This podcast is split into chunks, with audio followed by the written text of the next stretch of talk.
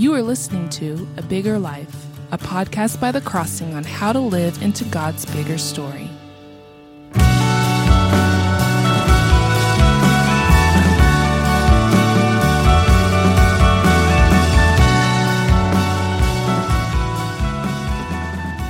Hi, welcome back to A Bigger Life. Today I want to look at Psalm 12. Probably not on the list of top 50 Psalms for people. It's not probably one that you've read anytime soon, um, but it is an interesting Psalm because it does help us to pray through a reality that we face all the time, whether we articulate it the way this Psalm does or not. We all face being disappointed by people who let us down. Uh, they either let us down because of their moral behavior, or in some way they let us down because they weren't true to their word in some way, or we found out that they were saying something to somebody else that hurt us. In some way, uh, they have let us down, and it may be somebody that we look up to, it may be somebody we depend on. It may be somebody who's uh, in our inner circle, and that may cause us to uh, lose faith, hope, a sense of uh, are we on the uh, you know what is life worth um, having any confidence in anything and we kind of get tempted to be little postmodernists where there is no truth and we kind of create our own truth which is certainly not the way it is either in god's universe there's a balance between naivety naively trusting people and being a postmodernist who doesn't believe anything's true and everybody's got their own interpretation, and that's what all reality is. We all create our own reality. Neither of those are true. So let's look at Psalm 12. It's kind of a short psalm, it's only eight verses.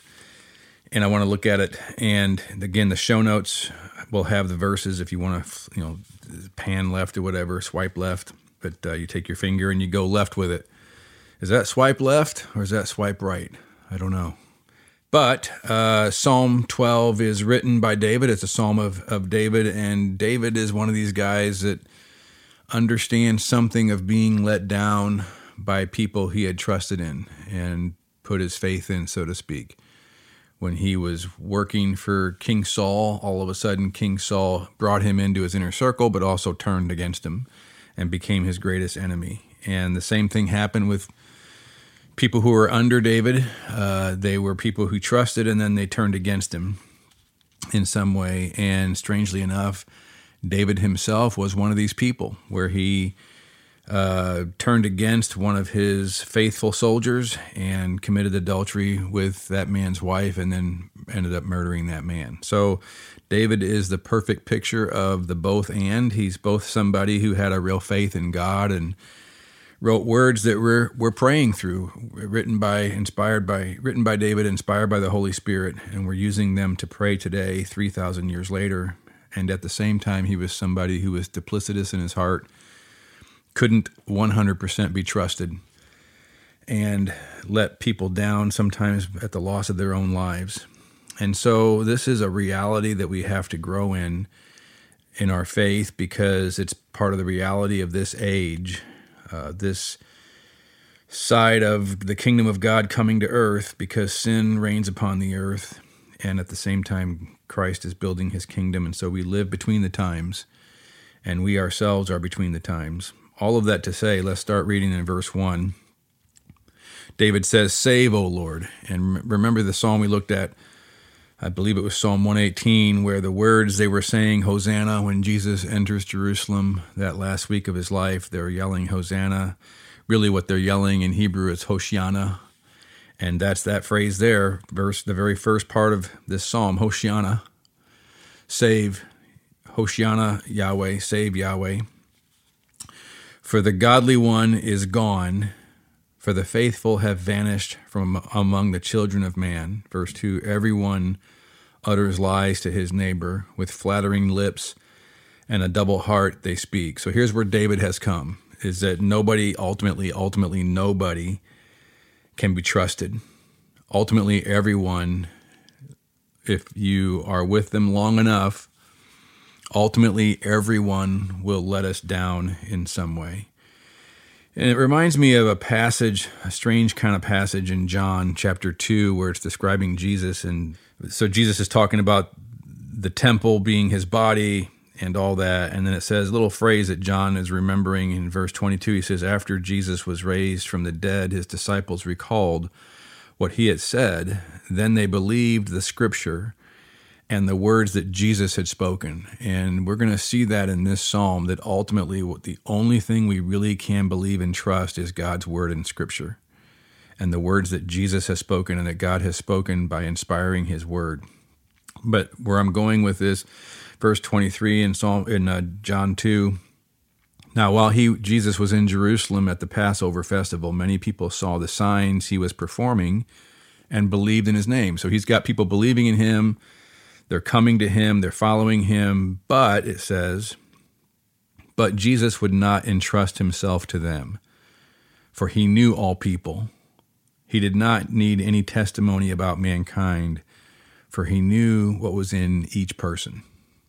It's a little phrase. You may not have read it when you read John, you may not remember it, but it's a description of every single person, and Jesus was the only exception to it but Jesus would not completely 100% entrust himself to anyone because he knew what was in everyone.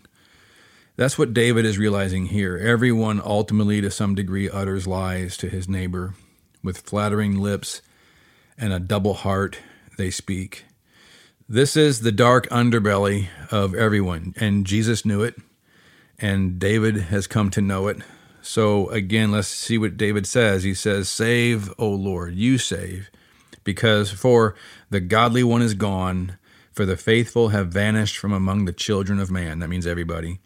Everyone utters lies to his neighbor with flattering lips, and a double heart they speak. And then verse 3 the tongue that makes great boasts, those who say, With our tongue we will prevail, our lips are with us, who is master over us? What David is saying is that ultimately, at the end of the day, people put faith in themselves to save themselves by their own duplicitous speech, by their own duplicitous lips, by getting themselves out of situations where they're not entirely honest, justifying themselves, explaining themselves, getting out of things by telling half truths. And ultimately, we have this dark side of us that is sin that we've learned since we were kids to navigate through life and get ourselves out of situations and not show ourselves to be who we really are through our double speak, through our flattering lips and a double heart and uttering lies to some degree. And that's just reality. Now, I'm not giving us a pass for it. It's sin, it's something that's uh, very displeasing to God, but it's a reality that we have to expect in people to some degree and not be shocked when we see it, as if we expect people to be all pure and all good. Now, you know, we're not cultural separatists. So we're not saying that, uh, therefore, we don't want to be part of a culture that's going to lie to us. We're only going to trust the Bible. We're only going to trust God's word in the sense of that's all we're going to read, that's all we're going to listen to. We're not cultural separatists, but we're not culturally naive either. We have this sense in which we live in a culture where everyone's full of BS a little bit. And we have to have a meter for that and not just be so naive and gullible and trusting and have a sense where you know we're we're wise even to ourselves because we're we're part of everyone. We too have learned to lie and to have a double-hearted flattery to our lips.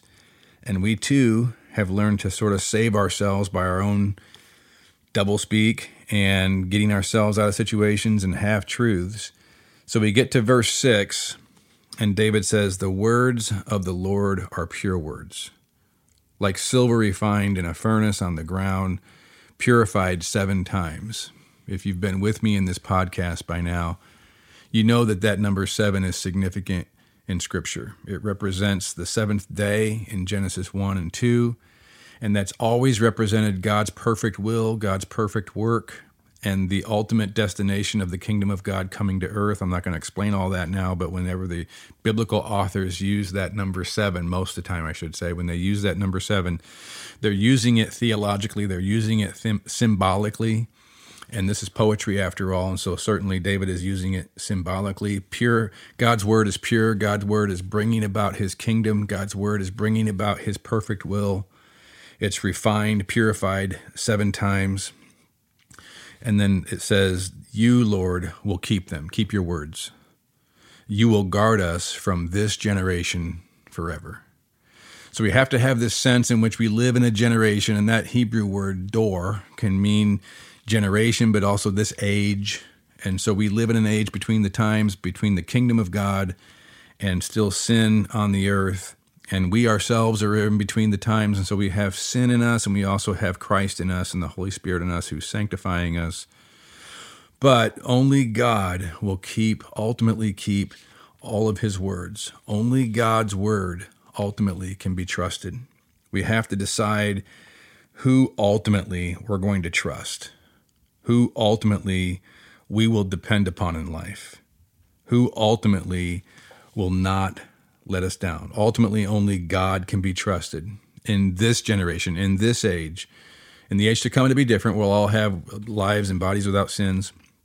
But ultimately, only God can be trusted in this age, and only God's word is trustworthy. Only God's word is completely trustworthy and pure, and only God saves.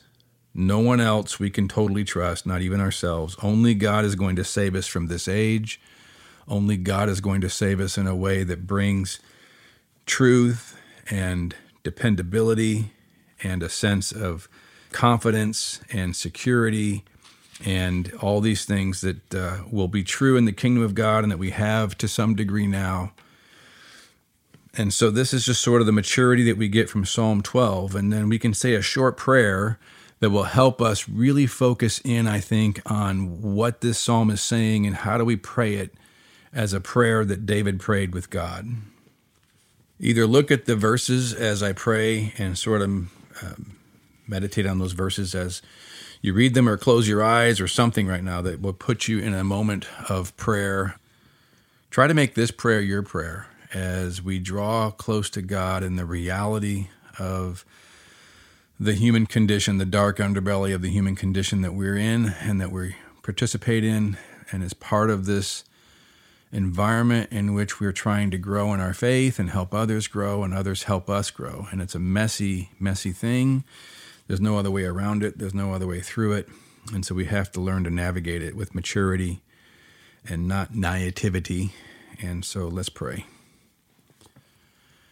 Save us, O Yahweh. Save us from this generation that we are a part of. Save me from me. Save me from the duplicitous heart within me and the flattering lips within me and the lying tongue to my neighbor in ways that try to make my life smoother, try to make my road less hassle by not being entirely truthful. I'm not talking about saying things that hurt people, but saying things that get me out of hot water and get me out of the mess of my own duplicitous heart Save me from myself, that my words would be words of love and truth, that my yes would be yes and my no would be no, because you say anything else is of the evil one. And I don't want the evil one to give me a duplicitous lip, a duplicitous tongue. That my yes would be yes, that my no would be no, that I would speak truth, that people would be able to depend upon me that more and more when I say something, people would not have to wonder if I mean it, would not have to wonder what's the part that's not true, but that they would know they can depend upon me to do what I say, to mean what I say, to be faithful to what I say. Save me, O Lord, from me, and also save me from this generation, that I would have a sense of wiseness like Jesus had, that I would certainly invite people to be a part of my community of faith in a way that builds real relationships. And certainly in marriage, that I would build true oneness. At the same time, that I would not depend upon people who are ultimately not dependable, but that I would only depend upon you, that I would look to you to save me, that I would look to you as my salvation. You alone I can trust a 100%. You alone I can completely surround myself with the security of your truthful words. You alone I can come to in Scripture. Your words are pure. Your words are silver refined purified seven times because your words are bringing about your kingdom that is perfect. Your words are bringing about your truth in my heart and my life that gives life. You keep your words, and your words, as I trust them, will guard me forever. Verse 7 says, From this generation forever. Your words will give me wisdom. Your words will give me truth that I can count on. And I can trust your word. Only, ultimately, only you can be trusted. Ultimately, only your word is pure. And so I don't want to be a cultural separatist. I want to be involved in my culture and I want to have relationships with people. Even if I can't 100% trust everyone, I can still have relationships of love. I can still have relationships that help me be a light and that my words would be trustworthy and that they would see that I'm different than others, that I I don't have as duplicitous of lips and flattering of lips and a lying tongue with my neighbor that I am trying to be faithful. I am trying to be godly in following my speech and being true to my speech and loving people with my speech. But I know ultimately, to some degree, everyone to some degree will let me down, and only you can be trusted. And so I only look ultimately to you as my trust. Your word is true. And ultimately, I can depend upon your word. You are faithful to keep your word. And so I surround, I surround myself in my imagination with the fortress of your word. I surround myself in my imagination with your word as my rock of refuge, the cave that I hide in, and also the cliff that I stand upon to look down upon all the obstacles of life with confidence that you are true to your word you are trustworthy and you alone save, and you will save because you have already come in the person of Jesus. You are the one who has died for me, risen from the dead for me, brought salvation already by your resurrection that's already begun salvation in this world, and is the promise that is true for my own salvation and my own resurrection, that you will guard me and deliver me from this generation forever. I pray this in Jesus' name. Amen. Thanks for listening to A Bigger Life, a podcast of The Crossing, a church in Columbia, Missouri. If you enjoyed this episode, please subscribe and give it a rating so people can find this content more easily, or consider texting it to a friend or posting it on social media. Thanks for listening.